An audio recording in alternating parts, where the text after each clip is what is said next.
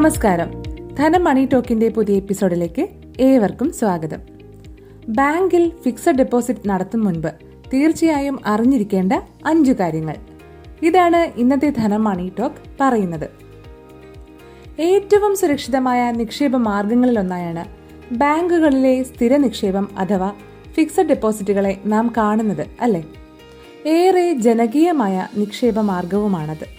നിലവിൽ അഞ്ചര ശതമാനം മുതൽ ആറര ശതമാനം വരെ പലിശ ഒരു വർഷം മുതൽ പത്ത് വർഷം വരെയൊക്കെയുള്ള നിക്ഷേപങ്ങൾക്ക് വിവിധ ബാങ്കുകൾ നൽകുന്നുണ്ട്.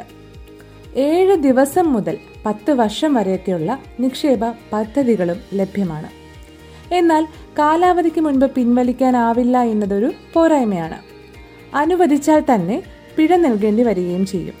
എന്നിരുന്നാലും ഭാവിയിലേക്കുള്ള ഏറ്റവും സുരക്ഷിത നിക്ഷേപ മാർഗം എന്ന നിലയിൽ വലിയൊരു വിഭാഗം സാധാരണക്കാരും ആശ്രയിക്കുന്നത് ഫിക്സഡ് ഡെപ്പോസിറ്റുകളെയാണ് അപ്പോൾ ഈ ഫിക്സഡ് ഡെപ്പോസിറ്റിന് മുൻപ് നിങ്ങൾ ശ്രദ്ധിക്കേണ്ട ചില കാര്യങ്ങളുണ്ട്. അത് പറയാം. ആദ്യം തന്നെ ബാങ്കിന്റെ വിശ്വാസ്യതയാണ്. നിക്ഷേപം നടത്താൻ ഉദ്ദേശിക്കുന്ന ബാങ്കിന്റെ ക്രെഡിറ്റ് റേറ്റിംഗ് പരിശോധിക്കുന്നത് നിക്ഷേപം സുരക്ഷിതമാണോ എന്നറിയാൻ ഒരു പരിധിവരെ സഹായിക്കും. ഇപ്പോൾ deposit insurance and credit guarantee corporation അതായത് D I C G C പദ്ധതി പ്രകാരം സ്ഥിര നിക്ഷേപം ഇൻഷുർ ചെയ്യാനുള്ള സൗകര്യവുമുണ്ട്. ഈ പദ്ധതി പ്രകാരം അഞ്ച് ലക്ഷം രൂപ വരെ ഇൻഷുർ ചെയ്യാം. കയ്യിലുള്ള തുക മുഴുവൻ ഒരേ ബാങ്കിൽ നിക്ഷേപിക്കാതെ വിവിധ ബാങ്കുകളിലായി നിക്ഷേപിക്കുന്നതും നല്ലതാണ്. രണ്ടാമത്തെ കാര്യം ഇനി വിശ്വാസ്യതയുള്ള ബാങ്ക് തിരഞ്ഞെടുത്ത് കഴിഞ്ഞാൽ പലിശ എത്ര ലഭിക്കുമെന്നതാണ് നമ്മൾ നോക്കേണ്ടത്. എത്ര കാലത്തേക്കാണ് നിക്ഷേപം നടത്തുന്നത് എന്നതിനനുസരിച്ചാണ് ഓരോ ബാങ്കും പലിശ നിശ്ചയിക്കുന്നതും.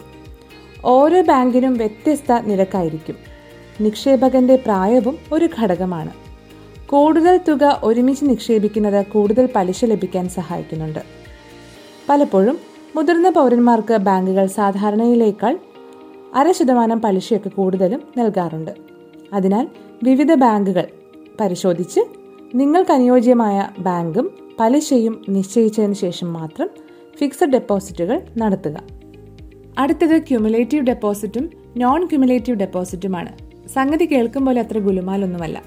നിക്ഷേപത്തിൽ നിന്നുള്ള പലിശ നിശ്ചിത കാലയളവിൽ മുതലിനൊപ്പം ചേർത്ത് കാലാവധി കഴിയുമ്പോൾ ഒരുമിച്ച് ലഭിക്കുകയാണ് ക്യുമുലേറ്റീവ് ഫിക്സഡ് ഡെപ്പോസിറ്റിൽ ചെയ്യുക. ഇടയ്ക്ക് പലിശ വരുമാനം ലഭിക്കില്ല എന്നതൊഴിച്ചാൽ കാലാവധി കഴിയുമ്പോൾ കോമ്പൗണ്ടിങ്ങിന്റെ ഫലമായി മികച്ച ഒരു തുക തന്നെ നിങ്ങൾക്ക് ഇതിലൂടെ ലഭിക്കും. സാധാരണ ഓരോ മൂന്ന് മാസത്തിലൊക്കെയാണ് പലിശ മുതലിനൊപ്പം ചേർക്കപ്പെടുക. അതേസമയം നോൺ ക്യുമുലേറ്റീവ് ഫിക്സഡ് ഡെപ്പോസിറ്റിൽ നിശ്ചിത സമയത്ത് അതായത് ഓരോ മാസത്തിലോ വർഷത്തിലോ ഒക്കെ നിങ്ങൾക്ക് പലിശ വരുമാനമായി ലഭിച്ചുകൊണ്ടേയിരിക്കും. കാലാവധി കഴിയുമ്പോൾ നിക്ഷേപിച്ച തുക മാത്രമായി പിൻവലിക്കാം. പലിശ വരുമാനം കൊണ്ട് ജീവിക്കാനായി നിക്ഷേപിക്കുന്ന റിട്ടയർ ചെയ്തവർക്ക് ഈ രീതിയായിരിക്കും നല്ലത്. ഇനി നമ്മൾ നിക്ഷേപിച്ച തുകയിൽ നിന്ന് വളരെ അത്യാവശ്യ കാര്യങ്ങൾ വരുമ്പോൾ വായ്പ എടുക്കാനുള്ള സൗകര്യമുണ്ടെന്നതാണ് പറയുന്നത്. സ്ഥിര നിക്ഷേപം നടത്തിയ നിക്ഷേപകർക്ക് വായ്പാ സൗകര്യം ബാങ്കുകൾ ലഭ്യമാക്കിയിട്ടുണ്ട്. നിക്ഷേപം പെട്ടെന്ന് പിൻവലിക്കാൻ കഴിയാത്ത സാഹചര്യത്തിൽ വായ്പ ലഭ്യമാകുന്നു എന്നത് പെട്ടെന്നുണ്ടാകുന്ന സാമ്പത്തിക ആവശ്യങ്ങൾ നിറവേറ്റാൻ നിങ്ങളെ സഹായിക്കുന്നു. നിക്ഷേപത്തിന്റെ തൊണ്ണൂറ് ശതമാനം വരെയൊക്കെ ബാങ്കുകൾ വായ്പ നൽകാറുണ്ട്. സ്ഥിര നിക്ഷേപം എത്ര കാലത്തേക്കാണോ അത്ര തന്നെ ആയിരിക്കും വായ്പയുടെയും കാലാവധി. എന്നാൽ നിക്ഷേപത്തിന് ലഭിക്കുന്ന പലിശയേക്കാൾ അര ശതമാനം മുതൽ രണ്ട് ശതമാനം വരെ അധിക പലിശ വായ്പയ്ക്ക് നൽകേണ്ടി വരുമെന്നത് മറക്കരുത്. ഫിക്സഡിലെ ഫിക്സഡ് കാലാവധിക്ക് മുമ്പ് പിൻവലിക്കേണ്ടി വന്നാൽ എന്തു ചെയ്യും?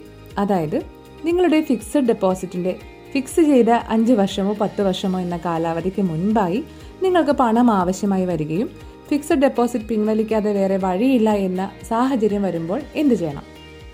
കാലാവധിക്ക് മുമ്പ് നിക്ഷേപം പിൻവലിക്കണമെങ്കിൽ നിശ്ചിത തുക പിഴയായി നൽകേണ്ടി വരും. പിഴ തുക എത്രയെന്നത് ബാങ്കുകൾക്കനുസരിച്ച് വ്യത്യാസപ്പെട്ടിരിക്കും. എന്നിരുന്നാലും സാധാരണ ബാധകമായ പലിശ നിരക്ക് അര ശതമാനം മുതൽ ഒരു ശതമാനം വരെ കുറച്ച് പിഴ ഈടാക്കും. ചില ബാങ്കുകൾ പിഴ കൂടാതെ തന്നെ കാലാവധിക്ക് മുൻപ് നിക്ഷേപം പിൻവലിക്കാൻ ഉപഭോക്താക്കൾക്ക് സൗകര്യം നൽകിയിട്ടുണ്ട്. അതിനാൽ ചിലപ്പോൾ നിങ്ങളുടെ ബാങ്കുമായി ബന്ധപ്പെട്ടാൽ ഇതിനുള്ള സൗകര്യം ലഭിക്കുന്നതാണ്. സ്ഥിര നിക്ഷേപത്തിനായി ബാങ്കുകൾ തിരഞ്ഞെടുക്കുമ്പോൾ തന്നെ കാലാവധിക്ക് മുമ്പ് പിൻവലിച്ചാൽ എത്ര തുക പിഴയായി നൽകേണ്ടി വരുമെന്നതൊക്കെ ചോദിച്ചതിന് ശേഷം മാത്രം ഫിക്സഡ് ഡെപ്പോസിറ്റുകൾ നൽകുക. ഇതോടെ ഇന്നത്തെ ധനമണി ടോക്ക് പൂർണമാകുകയാണ്. ഫിക്സഡ് ഡെപ്പോസിറ്റുകളെക്കുറിച്ചും കുറിച്ചും മറ്റു കാര്യങ്ങളെക്കുറിച്ചും ഒക്കെ നിങ്ങൾക്ക് സംശയമുണ്ടെങ്കിൽ മെയിൽ അറ്റ് ധനം ഡോട്ടിലേക്ക് ഞങ്ങളെ എഴുതി അറിയിക്കുക. ചുവടെ കമന്റായും നിങ്ങൾക്ക് രേഖപ്പെടുത്താം. ഇത് ഉപകാരപ്പെട്ടാൽ ഷെയർ ചെയ്യാൻ മറക്കരുത്. This is Rakhi Parvathi signing നന്ദി.